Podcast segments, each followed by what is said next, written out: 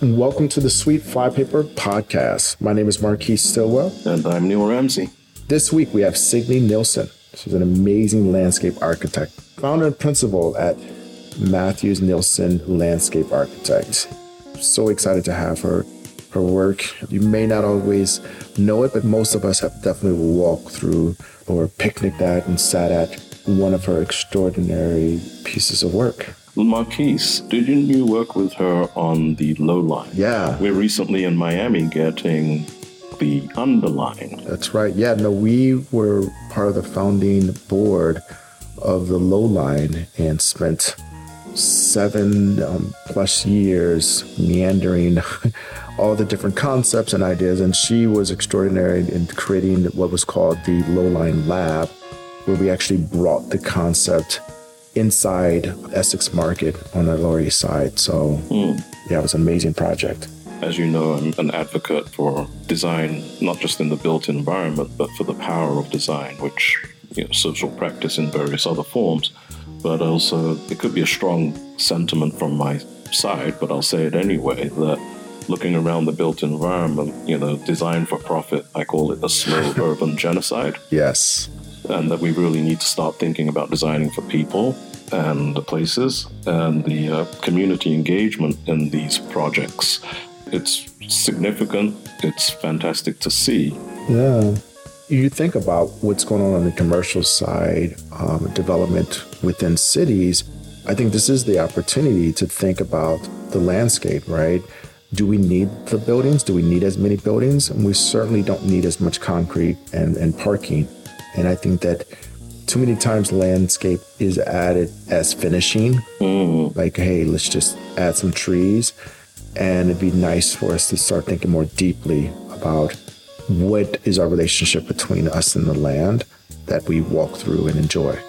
Sure. Recently, I just posed the question to a landscape architect, um, just from a very sort of humble and very naive point of view. But even in my experience in the development world, as you know, uh, one of the things I've been really thinking about, and I spoke to them about this, and I said, you know, I think we really have this backwards. I think we should be designing and looking at the landscape first, huh. and then placing buildings once it's been optimized from a landscape architect point of view. They loved the idea. Yeah. But from the development side, I know that was just, I was laughed out of town. Like, no. But coming back to that, future thinking, I think that these are ways that we can look at other approaches and look to see alternatives of how things are done. Absolutely. And I think that's really important. I think that's one of them because landscape architecture. Well, let's we'll we'll hear her speak. yeah. So let's jump right in. Signe Nielsen. So, Signe, it's so wonderful to be speaking with you. Thanks for joining me today. It is absolutely my pleasure. I've had the pleasure of knowing you for a few years now.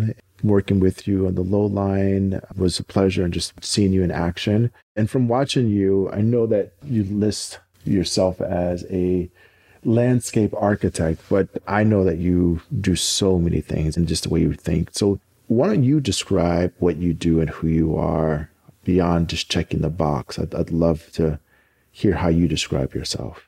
Well, I am officially a landscape architect.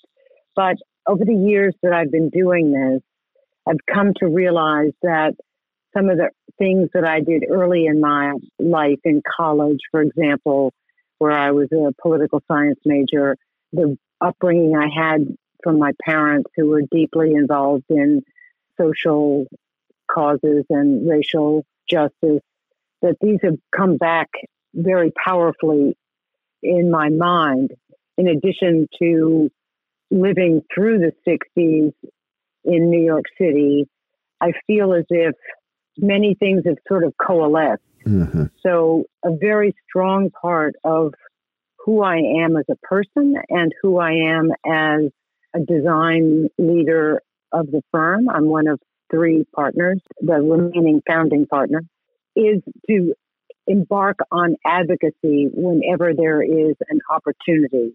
And it doesn't have to be a very obvious opportunity. We can make them up too. But it's really to encourage our clients to think about community engagement, for example, in a much more deeply meaningful way. Most scopes of work have some community engagement as part of it, but it's more like checking the boxes, as you just said. Yeah. And so that's something that we really try to do and explain what it means to have people at the table with us, not us just talking at people, not just presenting to people, but having them as part of the process. So that's certainly one of our firm's core values, something I believe in deeply. And then that will oftentimes fold into where I see the need for advocacy on a specific project. I don't start a project and go, aha, I'm going to use this project to change this. No, that's not the way it works. The way it works is that it's an evolutionary process of listening to people and learning about the site and then realizing how we could make a difference and then what needs to change in order for us to make that difference. Yeah, no, it's amazing. Through your experience, I mean, I've I've seen you in meetings, and it's amazing to watch how convincing you can be with your perspective and your experience to those who are just starting their career. What advice do you give to them to hold developers and others accountable for this type of work that you do? Uh, it's interesting that you asked that question because yesterday was my last uh, lecture. Probably know I teach at Pratt Institute in the School of Architecture. Yep, yep. So it was my last class to them, and I said, you know, I'm. It's actually been a very good semester, I think, in spite of the virtual format. Uh, and I said, I want to leave you with a couple of thoughts. And one of them was what it means to be an architect when you leave school, and that it's much more than form, and that never forget who you're designing for, and that is for people. You're not designing uh, just to make yourself happy. You're not designing to come up with uh, some new form that's never been invented before. At the end of the day, if people aren't in the forefront of your thinking and the forefront of the way you conceive of space, then you are really not living up to your potential as an architect. If you want to be a theoretical architect or you you know whatever, that's fine. But if you're going to be a practicing architect that builds things, please keep people in mind. So that was that was one of my things that I would just say to anyone starting out is uh, your education has probably not focused so much on people. It's probably focused more on design and form and technical issues, but open the door wider and let the world of ideas and people's opinions come in. That's one thing. The other thing, I guess, is it's a challenging moment to enter the design field, but I do feel as if we are on the cusp of all kinds of change. And I think if we can learn some lessons, there are many lessons to have been learned in the past at least one year. Let's keep those in perspective. Let's not overreact uh, and assume that henceforth we have to stay six feet away from each other. But let's think about, you know, what are the ramifications of a more uh, diverse and open society, uh, one that really invites diversity, puts equity in the forefront. These are things now that I'm hearing among the faculty, comes up in all the faculty meetings. It's changed a lot of the types of projects that the students have been engaged in. So I feel as if it's a pivotal moment and this needs to continue. And when I talked about the 60s before, I talked about it with regret that when I saw what happened this summer in particular, after the murders of George Floyd and others, it brought back to me um, what happened and what I observed in the 60s. Hmm. And in so many ways, I felt, I feel that many things haven't changed. And that, that makes me very sorrowful. And I hope that the fact that so many people seem to have been galvanized by the situation, including just observing my staff, you know, sort of 30 something people, it gave me great hope that this has penetrated deeper into society and that there will be change forthcoming. Yeah, no, that's beautiful. Yeah, I think that this summer um, has brought about, you know, summer 2020 brought about a lot of change, a lot of awakening. And as designers and architects, you know, we've all been trying to go deeper in our practice and understanding what is our responsibility.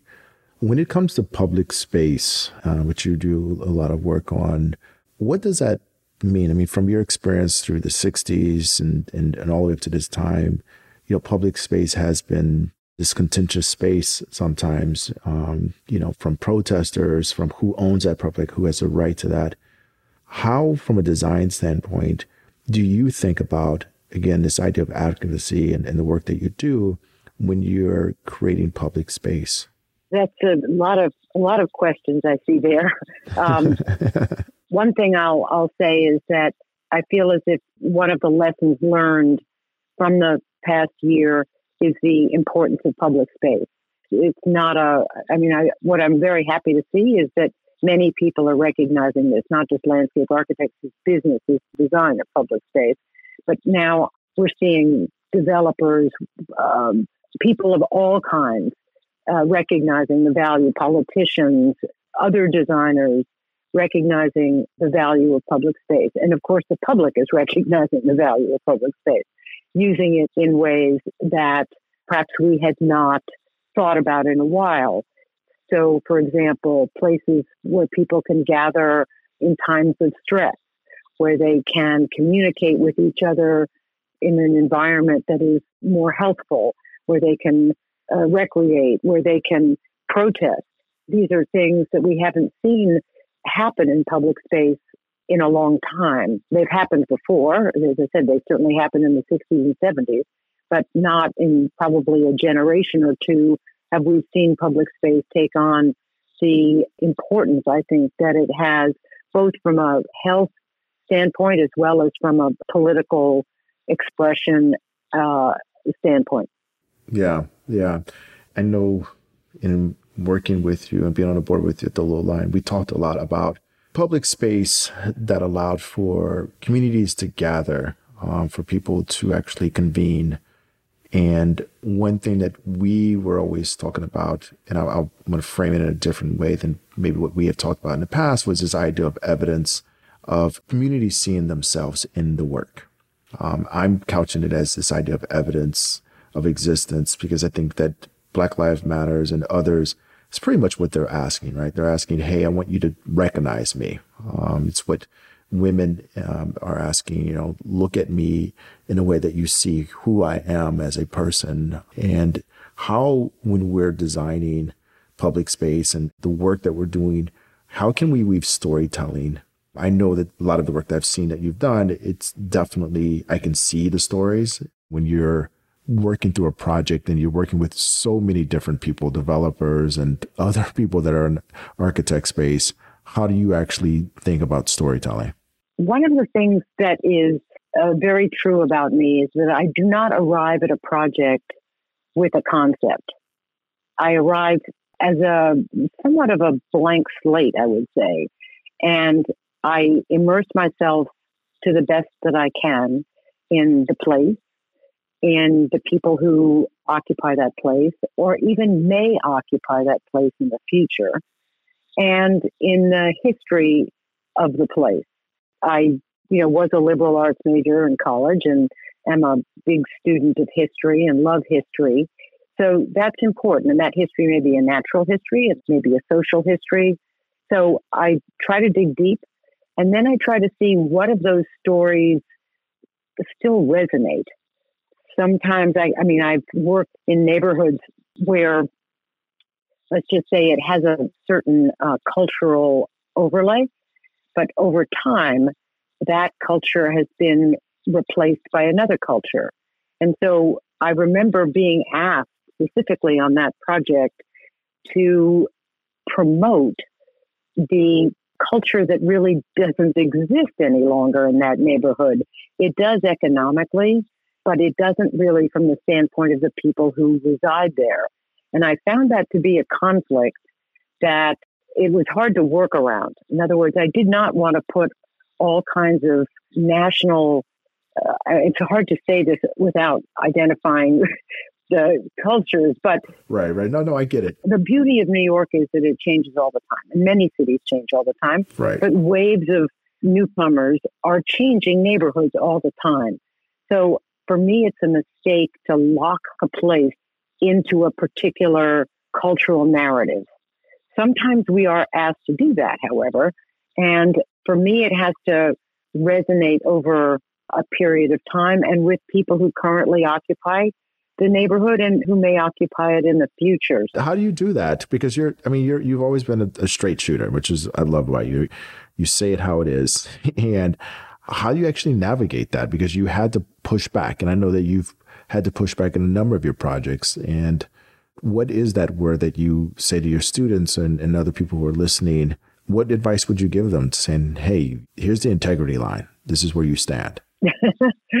it's much easier, in my mind, to weave a story around physical history or environmental history. I make a case for those histories because I do believe that they are enduring and they can resonate. And try to speak about that as the glue of a place. Yeah. I'll give you an example. We're working on a wonderful project on the Lower East Side in Chinatown, Pier 42. The community is very heavily Asian, but there also is a large Latino population as well. And it has, of course, changed over the years. My grandparents, when they came from Russia, that's where they moved into. So it's a place in transition, always has been. And so when we were coming up with our various design alternatives, some of them were very kind of culturally specific. Some of them were very sort of white centric in terms of certain kinds of sports, for example. And at the end of the day, the community, and I mean this very, very broadly, we spoke to all the folks who lived in the public housing. We spoke to the Chinese American community. We spoke to the community board, schools, etc. At the end of the day, what everyone could agree on was the uh, notion that the park speak to the ecology of the site, speak to resilience because that neighborhood had been very badly traumatized by Hurricane Sandy. And so, in other words, what I did was offer another narrative to get off of the sort of culturally specific narrative. Yeah. And uniting that, you know, I think that this is what I go back to evidence because there are certain neighborhoods that may not have material evidence of their existence. They may not have anything that speaks to the fact that they've been there. Mm. Even the renaming of, you know, certain neighborhoods, um, whether it's Harlem, you know, South Harlem, we've been going through this changing of the tide. How have you thought about that in reference to, again, public space, how people are existing, how people are exchanging in those spaces? when there may not be any physical or environmental placemaking that actually said that, hey, I'm here and I've been here for a while. And we don't we don't want to stereotype say, hey, let's put some graffiti up. Let's right. you know, let's do something that almost puts it into more of a caricature. Right. But I've seen how you've looked at projects and woven in again some of these ideas of story, even when it comes to treatment of how people are sitting, how plants are planted, um, making sure that people feel invited. Those are some of the aspects that I've really loved about your work. But yeah, again, I'd love to hear more when it comes to you having to fight for some of those moments. How have you been able to actually say, hey, here's a project I can be proud of because you were able to hold that space? Do you have examples of of some of those projects that went right, some of those projects that maybe went wrong? Well, I, I think you started out actually speaking to something that is a little different than what I was speaking about before, because I was really speaking about a contemporary cultural situation. I see. You're speaking about, I think, something that I've been reading a great deal about, which is people who lived in a place, occupied a place, whether they're Native Americans or whether they are black slaves who had a huge impact on a place but have now been erased. Yes, yes. That is another story. Yes. And that's not about kind of uh, current waves of cultural change. That's a very, very different. It's bringing forth with meaning. So we are working on a project right now, actually at my alma mater, in which the Native American students have brought to the fore successfully the fact that the site of the college was Native American land and that they were thrown off of it and murdered by colonists in the 1700s. So we are in the process of trying to uh, figure out how to recommend. We're obviously not going to design anything. I just want you to know that. Yeah. We are in the process of figuring out a way how we can recommend that the Native American history be acknowledged. So there are, with some of the Native students, in addition to some tribal elders who still exist largely in New Hampshire and Vermont, my alma mater is in Massachusetts, but those tribal elders exist. And for them to work together to decide what they feel is appropriate. Some of the things that we've talked about, or they've talked about, and we've also suggested, are perhaps a garden of some kind that would be a place of reflection, a place where those students could go and engage in certain rituals and spiritual practices where they have some level of at least visual privacy so that they feel able and unconstrained. That's one idea. Another idea is to make it more overt, if you will, where students of all cultures across the campus are, I don't mean this in a negative way, but are confronted, in fact, with the realization that the college is occupying native land. Yeah. And that may mean, for example, putting certain sayings on every single building. It may mean having a certain kind of uh, agriculture. There's a lot of history that is still extant. Mind you, what we have come to realize is that that history has all been written by white people. And so it's made me deeply recognize that this is something that I can lead, but I can't or don't want to. It's not appropriate for me to dictate. Yeah. So we're trying to set up the mechanisms, create the opportunities for these spaces on campus, whatever they might end up being, and to really, I would say, put into motion the fact that the college must act on this. This is not something that they can brush under the rug. This is a 20 year master plan. Wow. And so we're, we're essentially doing is setting out a process. That's an amazing project. Yeah, that's what I was speaking of. And I've seen and I've heard you um, in conversations think about that level of integrity. Um, if that's definitely a word, when I think of you and the work and seeing you in meetings, you've always held this space for integrity and knowing when a project is something that you do, something someone else should do. How, again, I go back to listeners and students, you've had time to be able to reflect and learn how to do that. What would you say is that the future of this field of landscape architecture, of design? What do you believe is the future when you talk to your students? What do you see? What are you hoping that they aspire to become and, and the work that you'll see from them? Well, I, I guess one thing I say to students is that an architectural or landscape architectural education is a great education. It teaches you and exposes you to so many different aspects of culture and history and natural science and physics. It's just this wonderful combination. And then on top of all of that is what is design, how you put these various pieces together. And of course, how you put them together uh, with regard to a program and or a site. So I want to give students the hope that not everybody is going to be, you know, the next uh, great architect of the world. Those people are few and far between. But there are many, many ways that you can use this broad education in other ways. And that it is a it is a beautiful, expansive education that you can continue to learn every single day. You'll never repeat the same steps you took before.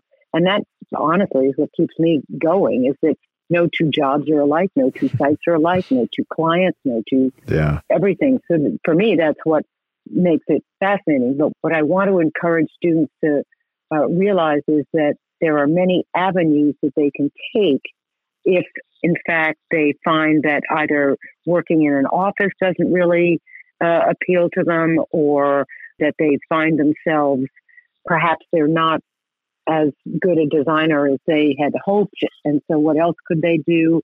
That there are lots of fields. So, that's one of the things I say to my students. But in terms of where I think the profession or the design fields are going right now, I think we have a moment to seize here.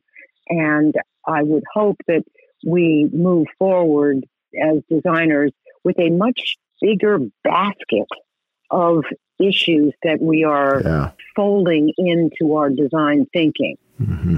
Too often you see people limiting the uh, number of influences on their design so that comes out as this kind of pure thing that they had hoped. And sometimes that's driven by the client and sometimes it's driven by the designer. But I just feel like like doors. There are lots of doors. And we have to keep those doors open right. as long as possible to make sure that we have included all of the influences. Yeah. And that includes historical influences, cultural, et cetera, et cetera, influences. Yeah. Well, Signe, I always love talking with you, and I, I really appreciate you taking the time to hang and talk and, you know, drop knowledge as you always do. Oh, it's my pleasure. Just hearing your voice makes me calm, I want you to know. I try. I can't wait till we can collaborate. I'm really looking forward to that day because I admire everything that you do and really appreciate it. So thanks again for being here. Really appreciate the time that you took to hang out and uh, drop a lot of good knowledge. Oh, it's a pleasure to speak with you, Marquise. Thank you for those great questions. They were many ideas in a bottle. this has been the Sweet Flypaper Podcast. For more episodes, follow the Sweet Flypaper wherever you're listening right now. Special thanks to my good friend and collaborator, Neil Ramsey. The Sweet Flypaper Podcast is produced by Olu and Company, edited by Jag in Detroit, with original music by Jay Daniel.